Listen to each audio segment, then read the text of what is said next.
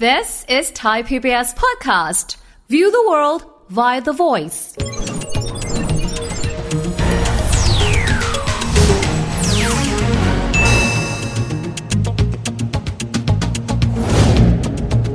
สวัสดีครับเข้าสู่เศรษฐกิจติดบ้านนะครับ และวันนี้กับเราสองคนผมวิทย์สิทธิเวคินนะครับ ผมไกด์รัฐศักดิ์สกุลวัชระอนันต์ครับ ต้องบอกว่าเวลาการเดินทางนะครับของคนเราในยุคปัจจุบันนี้มอเตอร์ไซค์รับจ้างนะครับ โอ้โห ถือได้ว่าเป็นหนึ่งในวิธีการเดินทางที่ท็อปฮิตมาก ถ้าเกิดอยู่ในเขตกรุงเทพมหานคร เราก็จะมีวินมอเตอร์ไซค์นะครับ แต่ในยุคปัจจุบันนี้มีเทคโนโลยีเพิ่มเติมขึ้นมา การเรียกนะครับมอเตอร์ไซค์รับจ้างเนี่ยผ่านแอปพลิเคชันต่าง ๆ นี้เนี่ยยิ่งวันยิ่งทวีความสำคัญมากขึ้น แต่บางทีคนที่ขับขี่เองอาจจะไม่รู้ว่าเอ๊ะถ้าเกิดเราเข้าไปแล้วเนี่ย โครงสร้างในเรื่องการแบ่งปันผลประโยชน์ระหว่างเรากับแพลตฟอร์มเป็นอย่างไร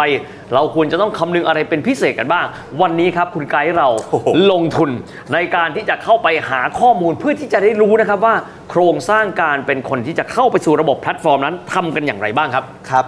ผมบอกเลยว่าตั้งแต่ที่ผมเสนอทีมทำเรื่องเนี้ย อืม ผมลงทุนสมัครเลยนะฮะ เพื่อให้รู้ว่าเขาหักกันเท่าไหร่หักกันยังไง ไม่ดีด้วยเพราะเราจะได้รู้ว่า เส้นทางของคนคนหนึ่งที่อยากจะเข้าไปสู่ระบบและไปหารายได้เนี่ยเป็นยังไง ครับ และระบบการตัดเงินเป็นอย่างความคุ้มทุนอยู่ที่ไหนและอย่างไรครับไกด์ ผมบอกแบบนี้แล้วกันว่า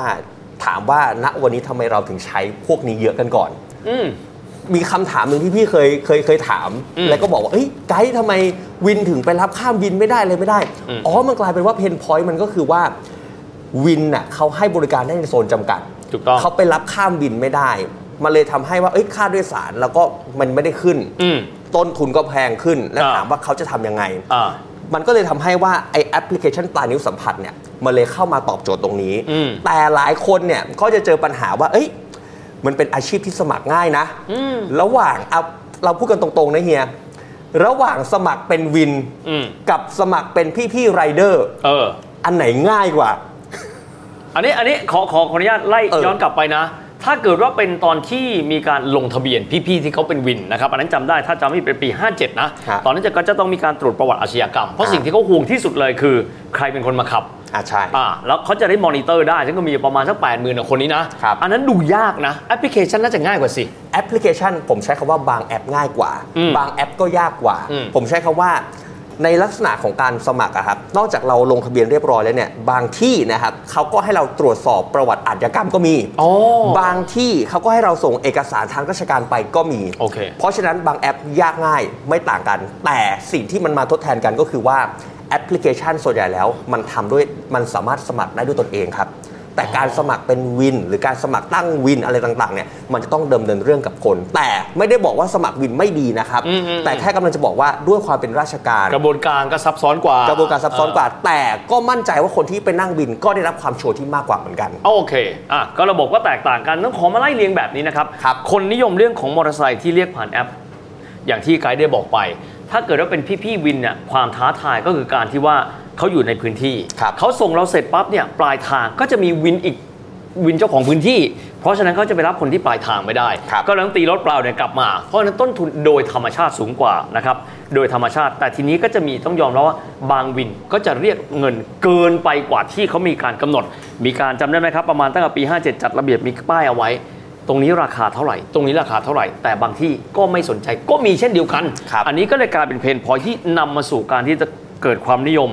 ของที่เรียกมอเตอร์ไซค์รับจ้างผ่านแพลตฟอร์มไปด้วย ใช่ครับ อืม ทีนี้เรามาเริ่มต้นกันที่ประเด็นที่เราต้องคุยกันเลย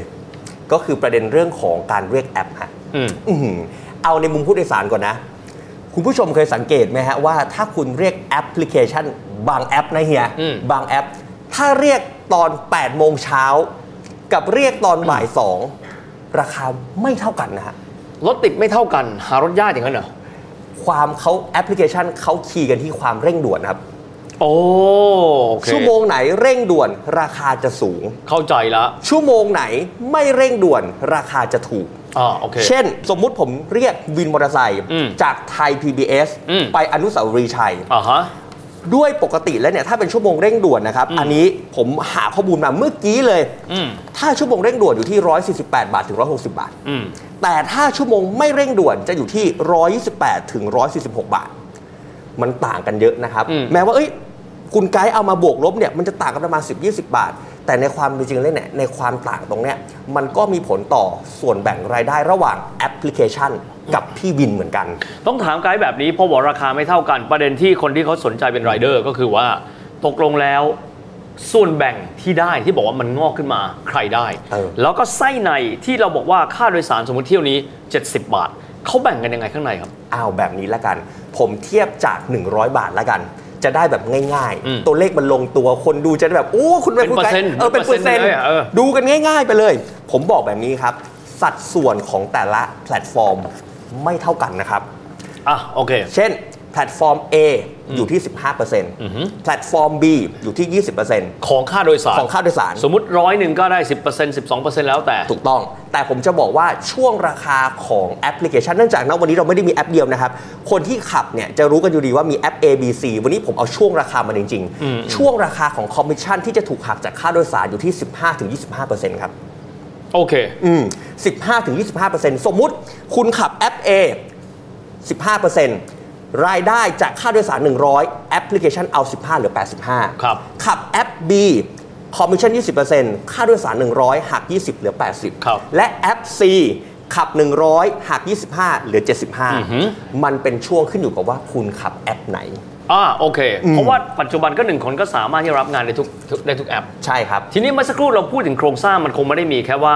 ราคาเท่านี้แล้วจบเนาะมีเรื่องค่าเร่งด่วน มีค่าโบนัสมีค่าต่างๆ เขามีอะไรอีกบ้างครับ จริง ๆ แล้วเนี่ยนะครับในโครงสร้างราคาเนี่ยหลักๆแล้วนะครับ อืม คือถามว่าราคาจะสูงหรือราคาจะถูก มันคิดจากความเร่งด่วนหลักๆ แบบนี้เลย อ่า ครับ ความเร่งด่วนเลย ความเร่งด่วนจำนวนวินที่อยู่ในนั้นจำนวนพี่ๆไรเดอร์ที่อยู่ในนั้น และรวมไปถึง อืม ตัวคนที่กำลังเรียกในโซนนั้นๆ เพราะฉะนั้นมันดูเหมือนเป็นดีมานซัพพลายอะครับ อืมอืม ถ้าซัพพลายน้อยดีมานเยอะก็จะแพง อ๋อ ถ้าดีมานเยอะซัพพลายน้อยก็จะถูก ครับ แต่ทีเนี้ยคำถามก็คือว่าหลายคนก็บอกว่าเฮีย เมื่อกี้คุณกายพูดไปแล้วนี่ว่า 15-25%ใช่ไหม อื ฮะ อหือ เขาก็มีหลักคิดของเขาเหมือนกันในการตั้งคอมมิชชั่นว่าทำไมต้อง 15ทำไมต้อง 20 เออ นั่นสิ ทำไม25 แล้วมาจากอะไรเอ่ย เออ มาจากอะไร ผมบอกแบบนี้นะ คุณสังเกตไหม ให้นึกถึงแอปพลิเคชันที่ตัวเองใช้บ่อยที่สุด นึกเข้ามานะฮะ และตอบในใจนะ แอปแอปเนี้ยเก็บ 25% โอเค ถามว่าทำไม เพราะว่าแอปเนี้ยฮะ มีฐานลูกค้าเยอะ อืม เขาการันตีว่าหาลูกค้าได้ เขาเลยขอเก็บ 25%ครับ พูดง่ายคือคือเป็นแอปแบบ Top of Mind อย่างนี้นะ ฮะ เรียกแบบนี้ก็แล้วกัน ใช่ครับ ท็อปบอมมาจะเก็บเยอะครับ แต่เขาการันตีนะ ว่าเขาหาลูกค้าให้คุณได้เรื่อยๆ แต่ถ้าเป็นแอปที่เพิ่งเปิดใหม่ อยากจะดึงลูกค้าเข้ามา อยากจะดึงไรายเดอร์เข้ามา บอกก่อนนะครับ ด้วยคอมมิชชั่นถ้าเก็บสูง ค่าโดยสารจะแพงด้วยนะครับ อืมอืมอืมอืม แต่ถ้าคอมมิชชั่นถูกค่าโดยสารจะถูก ก็เหมือนเป็นการดึงไรายเดอร์เข้ามา ดึงคนให้มาใช้แพลตฟอร์มเขาเลยเก็บที่ 15%เนี่ยครับ โอ้เหมือนเอาง่ายๆ ผมเทียบแบบนี้ แพลตฟอร์มก็เหมือนกับทำเลในการทำมาหากิน ใช่ ทำเลที่ดีกว่า ก็ย่อมจะต้องแพงกว่า อันนี้สามารถเข้าใจได้ ครับผม นะครับผมมาอีกส่วนกันบ้างเห็นบอกว่าแน่นอนว่าทุกคนก็มีความพยายามในการที่จะแข่งขัน ดึงดูดให้ตัวเองมีรายเดอร์เครือข่ายเยอะที่สุด เพราะสำหรับคนที่เลือกแล้วเนี่ยในเวลาเร่งด่วนแอปไหนให้รายเดอร์เราเร็วที่สุด เราย่อมต้องเลือกแอปนั้น ใช่ครับ ถูกไหมครับประเด็นก็คือว่าแล้ววิธีการแบบนี้เห็นบอกว่ามันมีเรื่องของตัวเบี้ยขยัน เออ เพราะว่าเพราะว่าเพราะว่าเขามีปฏิสัมพันธ์ระหว่างตัวไรเดอร์กับตัว อืม แพลตฟอร์มด้วย เขาต้องหาวิธีการในการดึงคนให้ได้มากที่สุดหนึ่งในกลไกนี่คือเรื่องของค่าความขยันมัน เออ คืออะไรครับไกด์ เอาง่ายๆครับ ค่าความขยันคือค่าการทำรอบครับ อ่า หลักๆ ถามว่าสาเหตุที่มีค่าความขยันคืออะไรรู้ไหมครับ อืม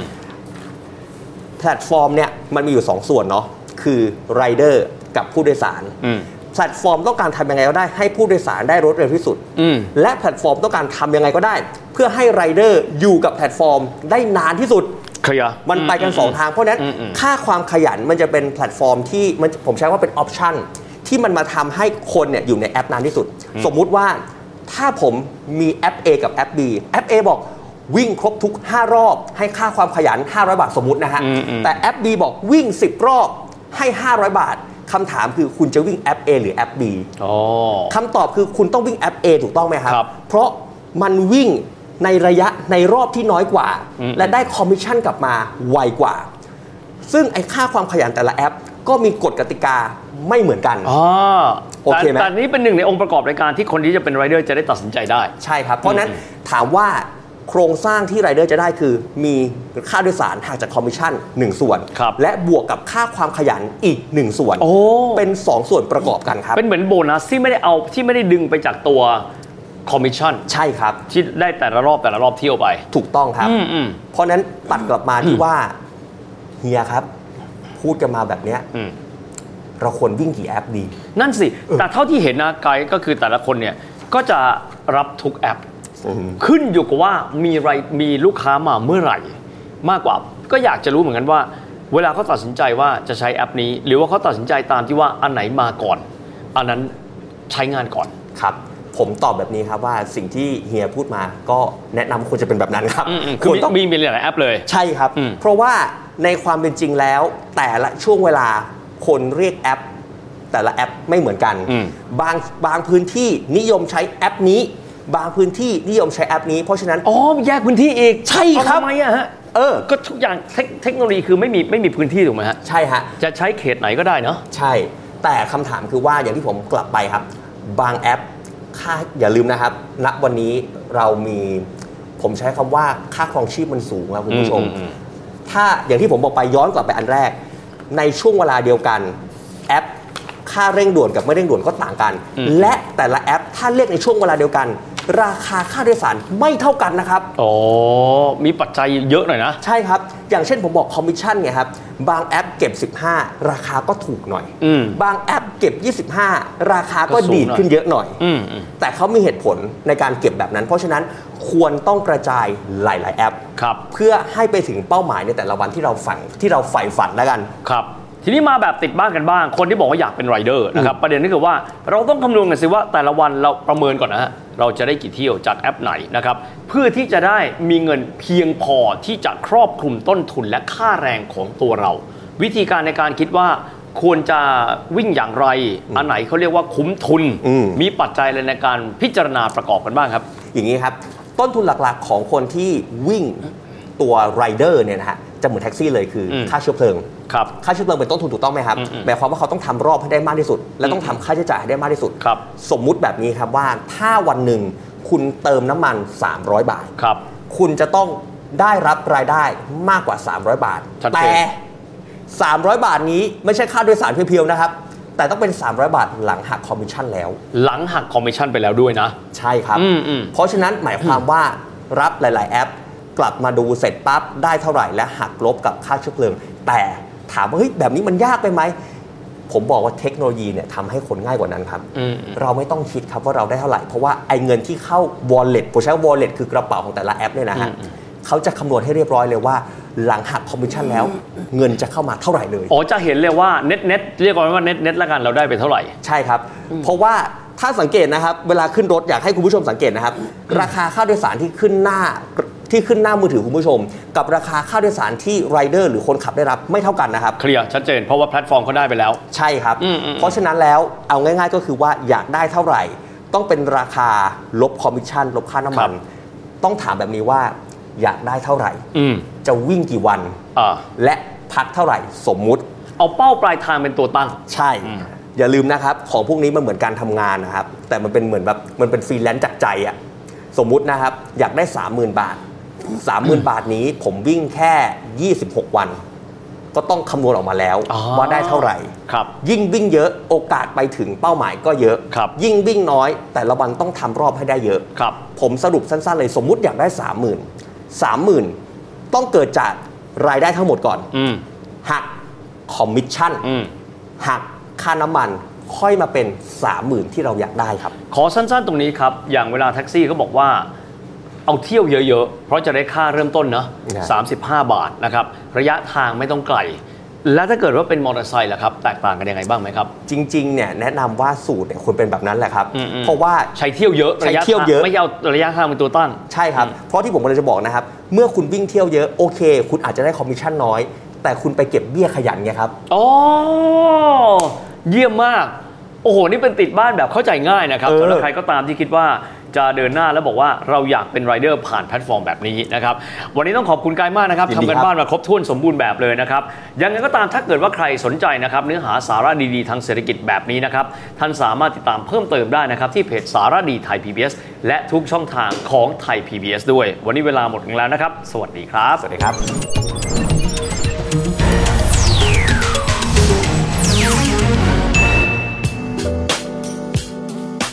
ติด ติดตามรายการทางเว็บไซต์และแอปพลิเคชันของไทย PBS Podcast Spotify SoundCloud Google Podcast Apple Podcast และ YouTube Channel ไทย PBS Podcast Thai PBS podcast. View the world via the voice.